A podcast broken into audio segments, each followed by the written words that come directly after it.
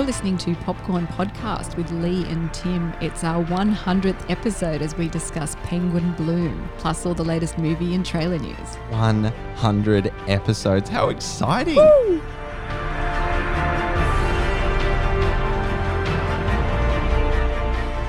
I'm Timmy Fland, movie buff, And I'm Lee Livingstone, entertainment journalist. and we love to talk all things movies. Apparently, 100 times. Amazing! this is so exciting. It's awesome. So let's kick off. Uh, we're going to review Penguin Bloom this week, which is a new Australian film, and it tells the story of Sam Bloom, who's a young mother struggling to adapt to life in a wheelchair after a near fatal accident while on holiday leaves her paralyzed. Sam's husband and her three sons are also struggling to adjust to their new situation when a distraction enters their world in the form of an injured baby magpie they name Penguin. The bird's arrival also then makes a profound difference in the family's life. Now, Penguin Bloom is directed by award winning TV and film director Glendyn Ivin, who did the Gallipoli TV series and the Cry incredible series. Yeah, amazing catalogue of television and film that he's done. And we've also got our interview episode with Glendyn Ivin, a special interview that you can catch now to listen to. The screenplay is by Harry Cripps, who also adapted The Dry, and Shaun Grant, who did The True History of the Kelly Gang. And it's based on the best selling photo book by Cam Bloom and Bradley Trevor Greive. Uh, Penguin Bloom stars Naomi Watts as Sam, Andrew Lincoln as Cam, and Jacki Weaver as Sam's mother. Incredible cast there. So, as we mentioned, the story is adapted from an illustrated book.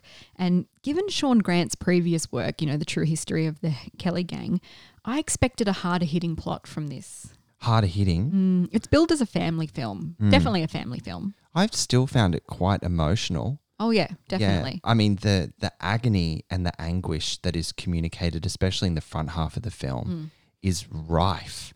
And that's kind of juxtaposed with the energy that the boys and the family in general have in their previous life before the accident, but then also, you know, three young kids running around amok while Sam is, you know, confided to a wheelchair. So that um yeah, that, that impact was quite strong while watching the film. But what I mean is it's a simplistic story, really, minimal dialogue. Yeah. Do you think overly so?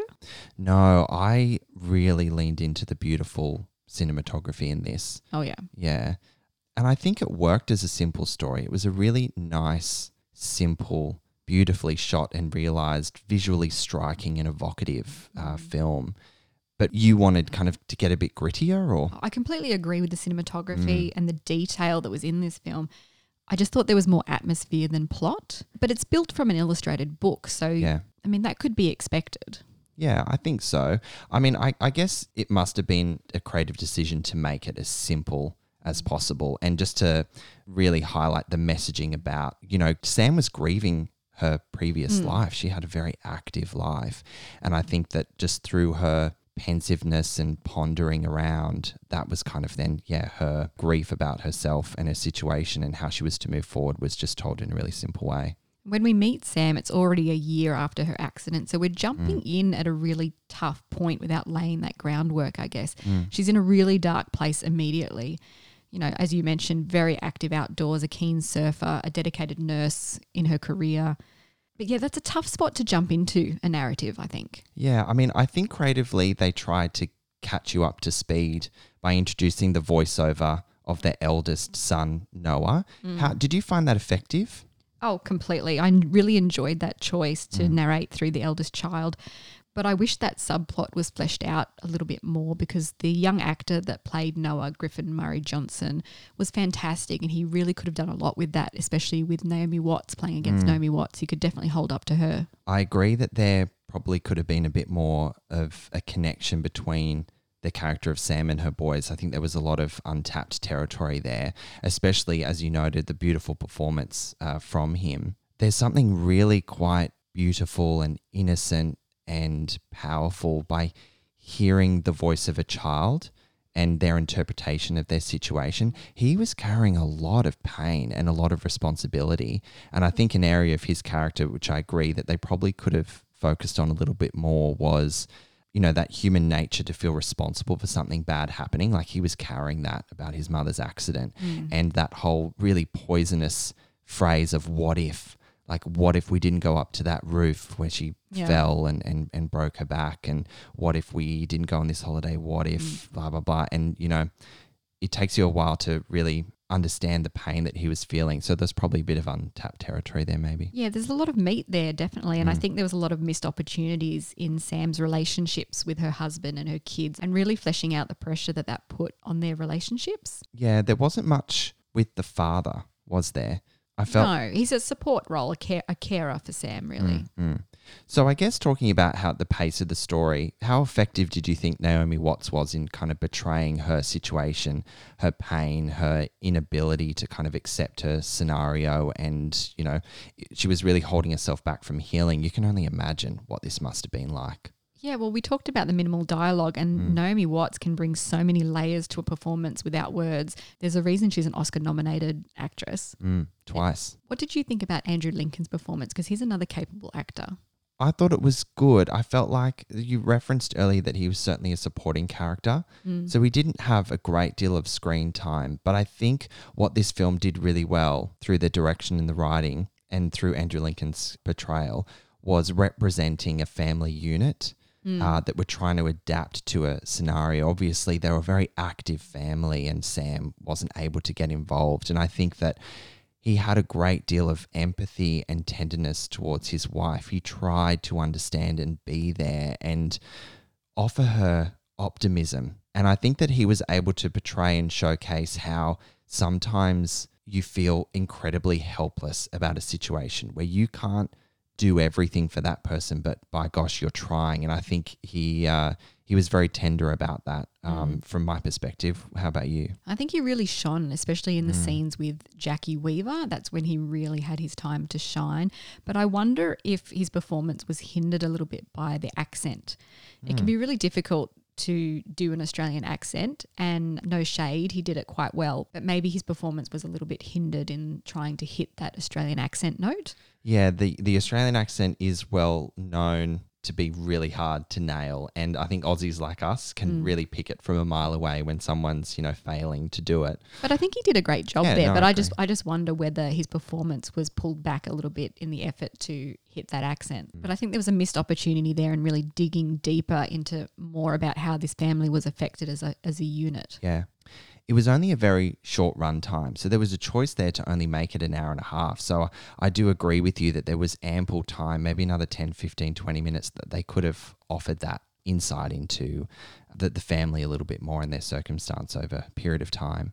Let's talk about the magpie penguin. Penguin. There were a great number of magpies used to bring penguin to life. Yeah. Some animatronic, Yes. mostly real. In Australia, let's explain a little bit for our international listeners. In Australia, magpies are generally a nuisance.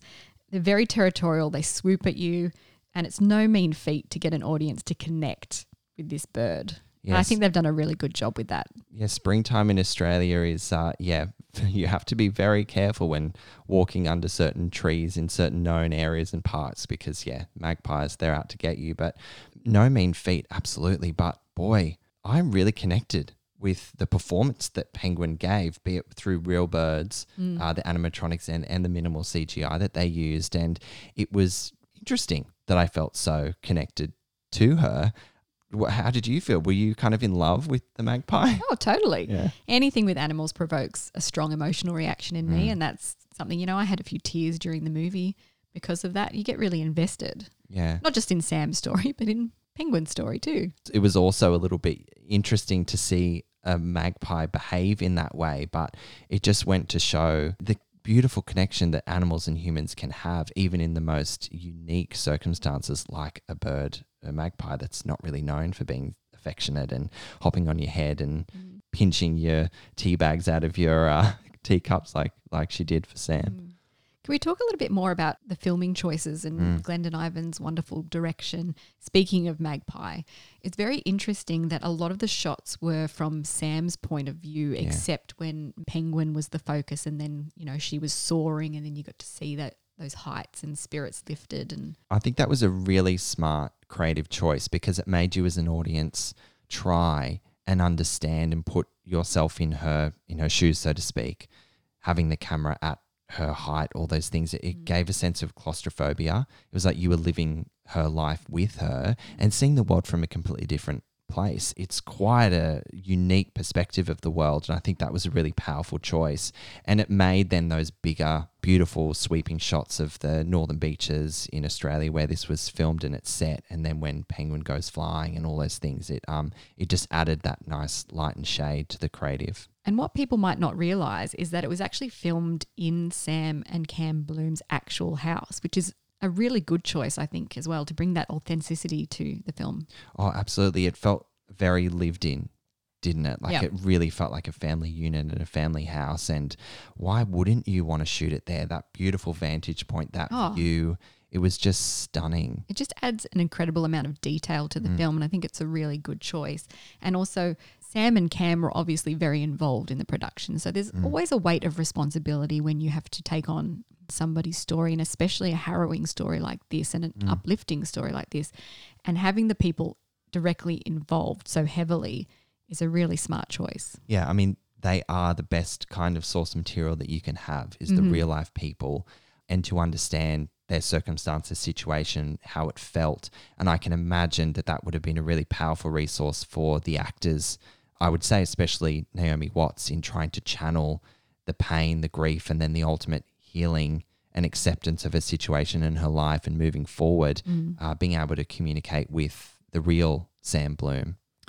Can we talk about Rachel House? She she's got a very uh, bit role in this film, and I found that was kind of a, a really pivotal moment in the story that turned it from this, you know, just dripping in this grief, a- and it was kind of like part of Sam's journey to take those next steps. And I found her performance and her character immediately approachable and her humor just kind of that beautiful relationship mm. blossomed. I wish we saw more of that because apparently they're actually very good friends in real life. Mm. The character of Gay and and Sam. So I, I kind of wanted more than that, but maybe I've we we both have this bit of love affair with Rachel House anyway at the moment. So Oh yeah, she's fantastic, and we're used to seeing her in a lot of really big comedic roles, supporting Taika Waititi films, Hunt for the Wilderpeople, Yeah. Thor. She's in that beautiful film, um, Ellie and Abby and Ellie's dead aunt. yes, We saw recently, and that gave us a bit of a glimpse into what she can really do dramatically. yeah.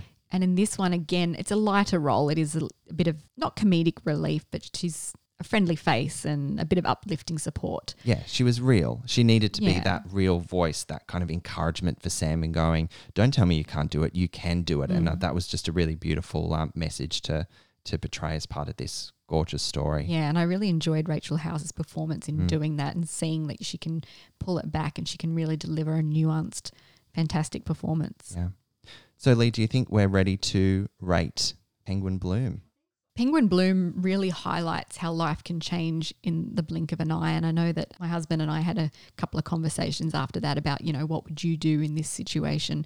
So it gets people talking. And it's a really beautifully crafted film visually. As I mentioned, I would have liked to have seen more subplots and relationships fleshed out, but it doesn't take away from how uplifting and moving the true to life story is. And I'm going to give it three popcorn kernels. Nice. Yeah, I was deeply moved by this film. I think I agree with you in certain areas that there was more that we could have seen and fleshed out because I think the characters were just so, such beautiful people. And you wanted to kind of follow their journey, not only just Sam's, but all the other family members and friends that were affected by her situation and ultimately wanted to get her out of the darkness. Mm. And I think that that darkness was so beautifully portrayed by Naomi Watts and uh, you know the position of the camera and all those choices were really effective. And for me personally very surprised by my connection with the magpie. Um, and I think it was just really cleverly captured. And I can only imagine the challenges that would have been as filmmakers to bring out such a performance from an animal there's always challenges there.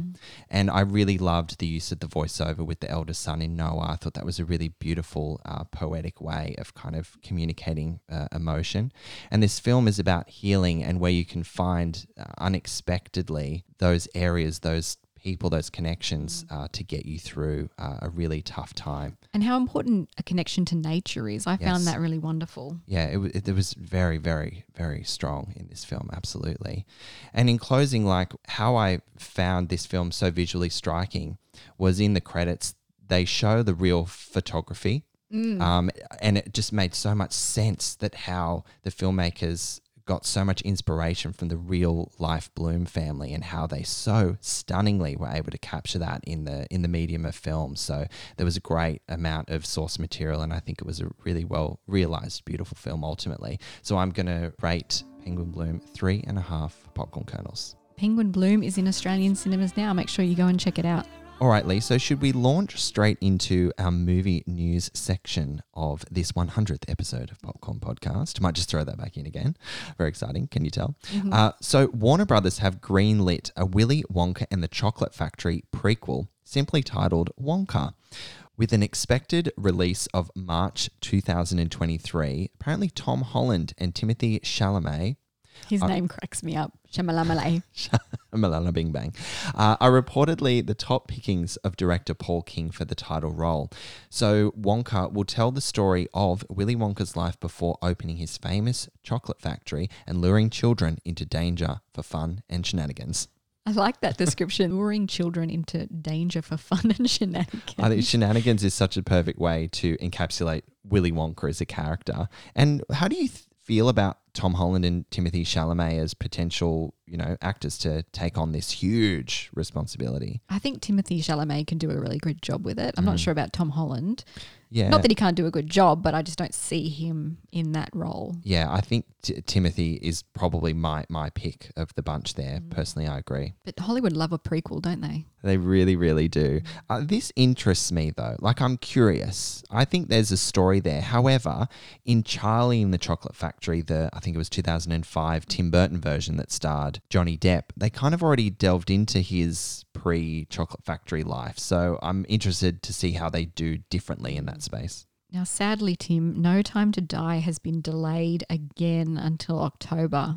The 25th Bond outing was one of the first major films to be pushed when the pandemic took hold last year.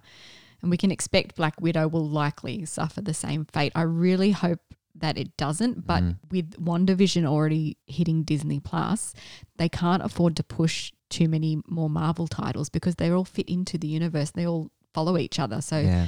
she might be forced to hit Disney Plus, and I really hope they don't diss Natasha like that. She deserves so much better. Yeah, she's we've waited so long, and the character of Natasha Romanoff has waited so long to get her own film, and yeah, that would just be um, really, really disappointing. Now, Sony and Universal have also pushed some of their big releases. Uh, let's list them out. We've got Cinderella, Nobody, Ghostbusters Afterlife, and Peter Rabbit sequel, and Uncharted. Now, at this stage, the moves are just a few months rather than a year, like we'd experienced, you know, throughout 2020. Fast and Furious sequel, No Time to Die, they all shifted like a year in one big slog um, at the height of the pandemic. So hopefully it stays just as this kind of like little nudging down the 2021 calendar. Fingers crossed. Speaking of movies that have been moved, Tim, Bios, I didn't even know this existed, to be honest, has also shifted by a few months from April to August. It's a sci fi movie that stars Tom Hanks as a guy living in a post apocalyptic world who builds a robot to watch over his dog. And then, of course, the robot learns about love and what it means to be human. I feel like we've heard this story before. Yeah, Bicentennial Man, you know, robot learning about love. I don't think there was a robot dog, but no, AI as well, AI, yeah, that's a stunning film, Steven Spielberg movie. but no dog. No dog. So uh, this is a original story about a robot dog, and we're here for it. and Tom Hanks, come on. So I think that's it for news for our 100th episode, Tim. How many times have we mentioned that this is our 100th episode, Lee? In case you didn't know, it's our 100th episode. And uh, also, just one more thing to add um, it's our 100th episode. You look really good for 100, Tim. Why, thank you. I moisturize daily.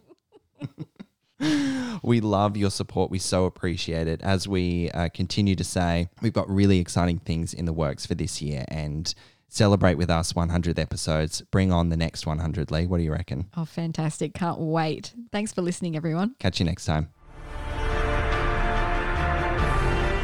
Come and join us in the conversation on Facebook. Like our page at Popcorn Podcast AU and follow us on Instagram at Popcorn Podcast. We'd love to hear what you think about these movies.